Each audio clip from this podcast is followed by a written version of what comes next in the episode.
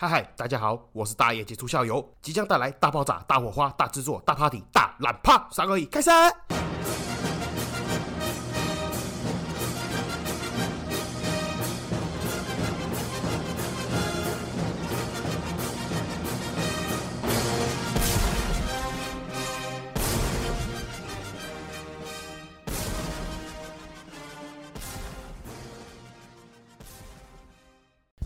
嗨嗨，这里是社会观察日记，我是大家游侠，欢迎回来，好好久不见哈，事隔多日，这个接近一个月的时间，我终于又回来了，良心不安的回来了。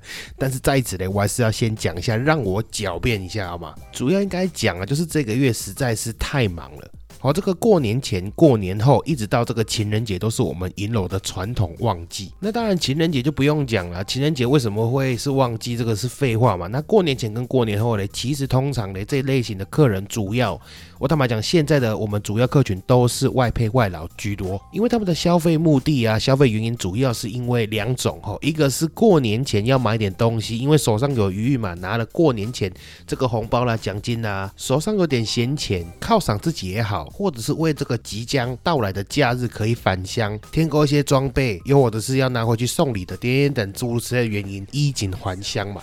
再就是一个比较特殊的原因啦，哦，这个有别于我们台湾人的，因为我是说传统的这个华人地区啦，初五是迎财神日，对我们这个华人来讲，但是对于这个越南人来讲啊，他们的迎财神日是初十，哦，他们初十迎财神日。那传统习俗上面来讲呢，这个越南人在初十迎财神的时候会买一点黄金，我就算他们没有想要买的这个饰品类的首饰啦、项链啊、戒指啊、围脖之类的，就算没有想要东西要买，他们也会去买一点这个小金块啦，或者小元宝，哦，因为传统。习俗上面来讲呢，这个越南人在财神日买黄金，会让他们一整年带来这个财气、财富，所以或多或少都会买一点，就像我们过年要吃鱼，代表年年有余那个感觉意思一样。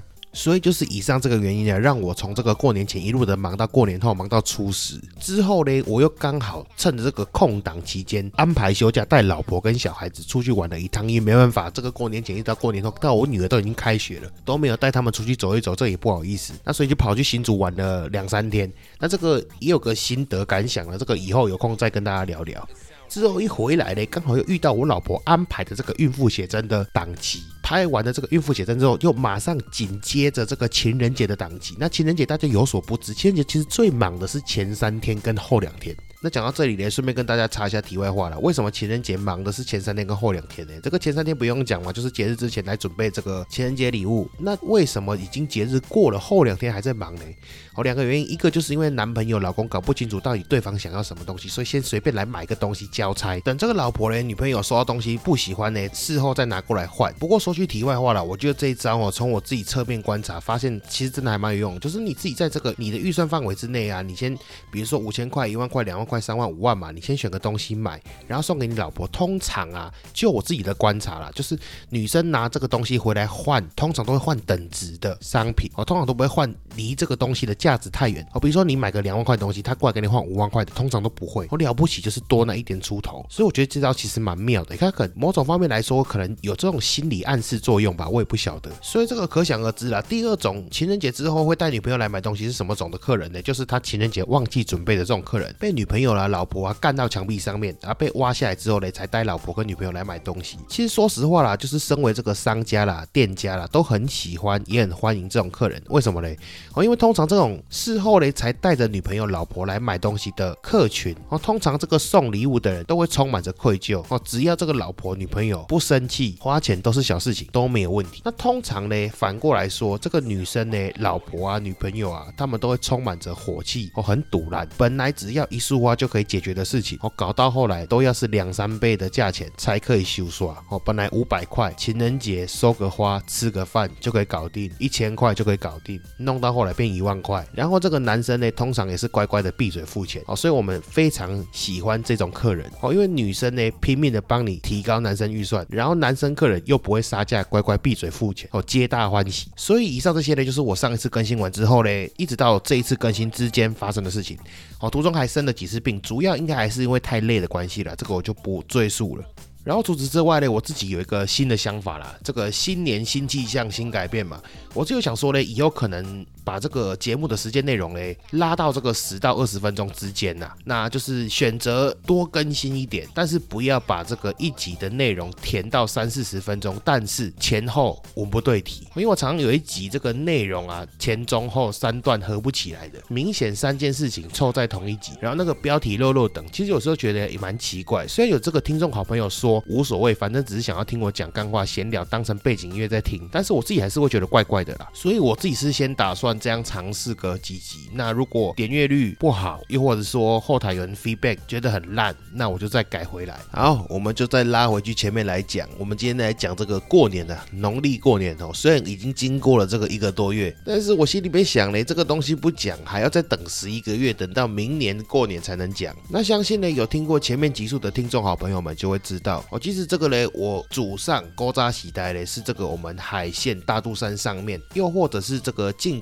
了啦，就是接近静宜的这个后山那一片的人。那在之后呢，我阿宙才由这个大肚山搬到东海玉门路那边附近哦。以前那边也是一片山。在后来的后来呢，我阿公阿妈结婚之后，才又搬到了这个逢甲公园附近。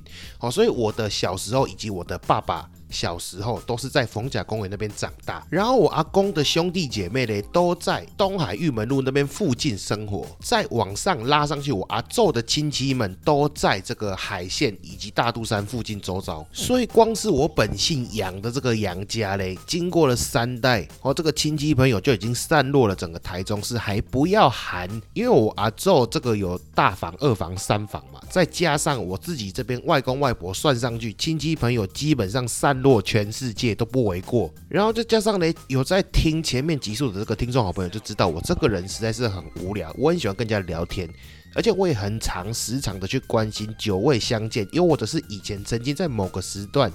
有这个交往往来的这些朋友到底在干嘛？所以相同的，我也会很好奇这些亲戚朋友们现在到底过得好不好。所以我跟一般的人比较不一样。我很多人是过年的时候很怕遇到亲戚，我是过年的时候遇到亲戚十分的开心，可以跟对方聊聊天。那当然你要说我比较古板啊，还是说比较老套啦之类的，我也都可以接受啦。但是就是像这种西洋的圣诞节啦，还是这种十二月三十一号的跨新年，我反而觉得就是比较没有那么重视，比较没有那么有那种过节的气氛。我反而。是这种农历的新年，我觉得比较有那种年节气氛啊，我自己比较喜欢。那为什么今天这一集要讲这个过年呢？主要就是因为我前阵子阿妈大概半年前呢，就是去年的六月中的时候，我阿妈过世嘛。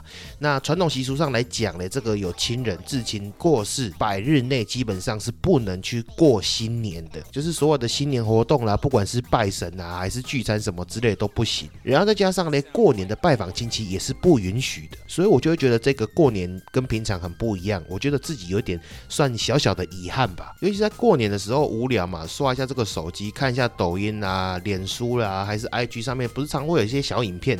哦，讲述介绍说大家回到这个老家过年的时候遇到亲戚尬聊的惨况，还是觉得亲戚很烦，问一些有的没有的私人问题。其实一开始啊，我看完这些影片，然后试着要去回想说以前过年的时候怎么样跟这些亲戚朋友啊应对进退之类的。哦，起初我觉得好像自己是社交牛逼症，好像从来没有遇过这个问题。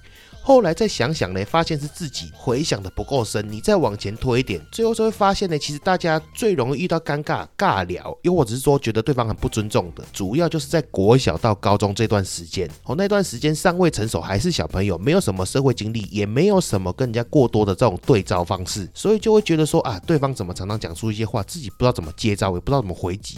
最后再慢慢的思考，就会发现呢，其实影片里面的大多数问题，这些尬聊嘞，我好像都有遇过。然后再仔细的慢慢的去想一下，会不会其实这个是绝大多数身处于青少年啊、小朋友期间，一定会被这种无聊的亲戚朋友所刁难、考倒的这些问题，一样的通病存在于这个各大的家族亲戚里面。因为仔细的想一下啦，其实像我这种三十几岁的年纪，你说过年的时候遇到亲戚，亲戚朋友能问你的是什么？就是了不起，就是问你工作好不好嘛，收入怎么样啊，有没有车，有没有房。有没有对象？有没有结婚？有没有生小孩？其实我发现这种东西其实都很好讲，很好聊，都是一个成年人的出过社会，其实这种东西随便侃侃而谈，乱瞎掰、乱讲、乱聊，我觉得都敷衍的过去。但反观像小时候啊，过年遇到亲戚朋友啊，他跟你讲说：“哎呦，长那么大了，你还记不记得我是谁啊？这种问题干真的 真的很难回答。你他妈如果我还记得你是谁的话，我还要像个低能儿站在那边不讲话吗？我他妈如果小时候就那么会记，记到现在一二十年的话，我他妈早就上台大，我还读什么大业？讲实在，我就真的很堵然这种亲戚，很给小这种亲戚了。不是啊，你都一把年纪，你用假个借的回啊？难道你不懂这个人情世故吗？哦，都已经认不出你是谁了，你就自报家门不是很简单吗？你就直接讲说我是你，比如说爸爸的堂哥，我是恁阿姐，我是恁古公啊，死不讲，在这边玩，猜猜我是谁？干，我猜你是皮卡丘，你皮在痒。哦，我是小拳死，吃我一拳啊，干你你啊！然后两个人这边大眼瞪小眼，这边玩 玩尬的尬聊，我也猜不出你是谁，然后你也死活不讲。然后这种更靠腰的，还有一种进阶版什么，你知道吗？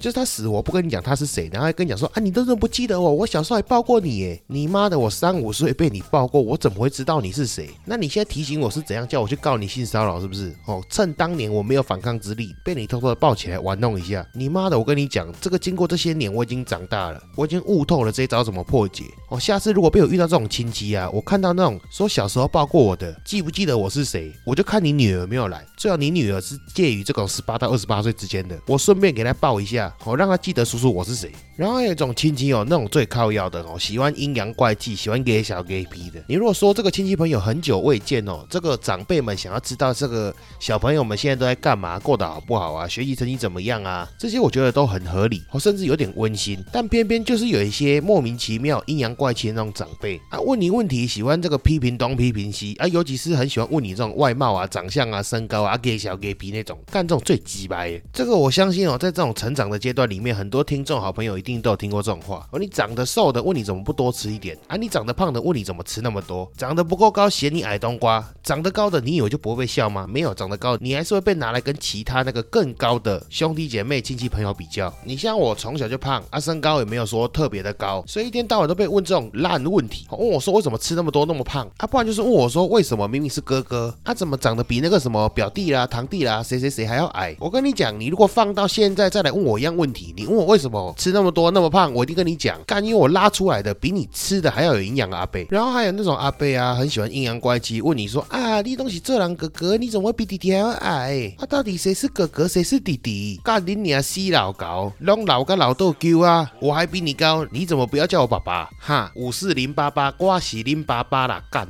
那讲到这边还不得不提，有一种亲戚也很急白那一种，我就是来你家做客，结果反客为主，对你指手画脚那一种。妈，真的是这种一把年纪的还不知道什么是人情世故，你知道吗？没有人情，全是世故。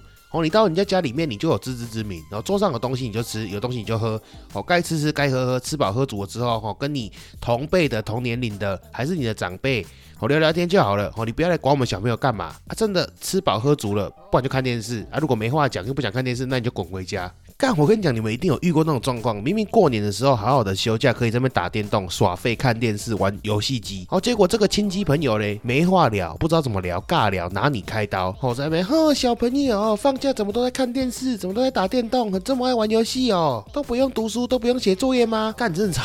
超级歪的，本来你妈看你整天在那边打电动，就已经很想要开骂了。哦，结果这个亲戚哪壶不开提哪壶，顺便帮你妈开个头，哦，当场表演过年扁小孩，给大家当娱乐节目。再来这一种呢，我称之为挑拨离间型的问题。哦，我相信这个在座的各位听众好朋友们，或多或少小时候一定有被问过这个问题。什么是挑拨离间型呢？就是那种亲戚朋友跑来问你说，啊，阿伯赶你们吼，你比较爱爸爸还是你比较爱妈妈？啊，不然就是那种你爸爸比较疼你。还是妈妈比较疼你，再来还有一种是进阶型的，你爸爸比较疼你，还是你弟弟？你妈妈比较疼你，还是你弟弟？诸如此类的哦，要引发人家家庭危机的这种问题。然后为什么我说这种问题很靠腰嘞？就是这种问题是你怎么回答都不太对的哦，怎么回答你都会得罪其中一个人啊，尤其是这种过年大家家庭聚餐的时候，满满都是人，你要我回答什么？我比较爱爸爸，还是我比较爱妈妈？我比较爱你妈啦。那题外话哦，先讲一下，就是这种问题呢，也不是不能问哦。你去问那种三五岁读幼稚园、读小学的小朋友，我觉得都还合理。但你这种问题去问一个高中生，这个真的是纯纯的心理变态，你知道吗？会去问高中生、大学生这种问题的，你是怎样？小时候缺母爱、缺父爱，是不是？你是希望你晚上的时候，你爸爸再好好的爱你一次哦？然后会在那种家庭聚会、聚餐现场问说，你爸爸比较疼你，还是你弟？你妈妈比较疼你，还是你弟的？这是他妈头脑有洞，你知道吗？那好，我。亲弟弟在现场，那请问一下你要我怎么回答？我只能说，我不知道我爸爸妈妈到底疼不疼我，但你爸爸妈妈一定很疼你。我他妈一把年纪来不到人情世故，你他妈是小时候要什么有什么吗？娇生惯养哦。讲到这里呢，当然是要平衡一下了。随着这个年纪渐长，我们现在也变成人家的这个长辈了嘛。我三十几岁了，也是人家的叔叔、阿伯之类的。我开始过年呢，换我们变成当年的那些长辈。我真的奉劝各位呢，不要像那种媳妇熬成婆的感觉。我当年被人家冲康，现在就要冲康这些小朋友回来，不要这种心态。我们要当个优质的长辈，去人家家里面就是该吃吃该喝喝，聊完天讲个干话就可以走了。哦，不要去欺负，不要去挖洞给那个小朋友跳。但是也是一样啦，哦，随着这个年纪渐长呢，我们变人家的长辈之后，才会发现呢，哦，其实有时候这些长辈他也没有恶意。哦，他只是纯粹想关心你，但碍于他智商比较低一点。好，我们在小时候嘞，我们都不会去思考一件事情，就是长辈他不是无所不能的。哦，就像你小时候都会觉得你课堂上的老师每个都很聪明，每个都很天才。哦，直到你活到他的这个年纪之后，才发现，啊，看有些老师，但是有些有些哦，挂号有些。有些老师不过尔尔哦，跟你的长辈一样意思哦。你小时候可能会觉得说长辈无所不能，等他长大之后才会发现，其实自己到这个年纪才发现，其实也是很多人头脑装大便 哦，不知道怎么聊天，不知道怎么讲话。他或许也不是故意要坑你，哦，只是他就是不会聊天而已。好，那今天的内容到此为止。如果你以前有遇过什么奇葩的亲戚，记得下方留言跟大家分享一下哦，互相来比较一下，看谁遇到的长辈比较奇葩。就这样，爱你们各位，拜拜，再见，周月。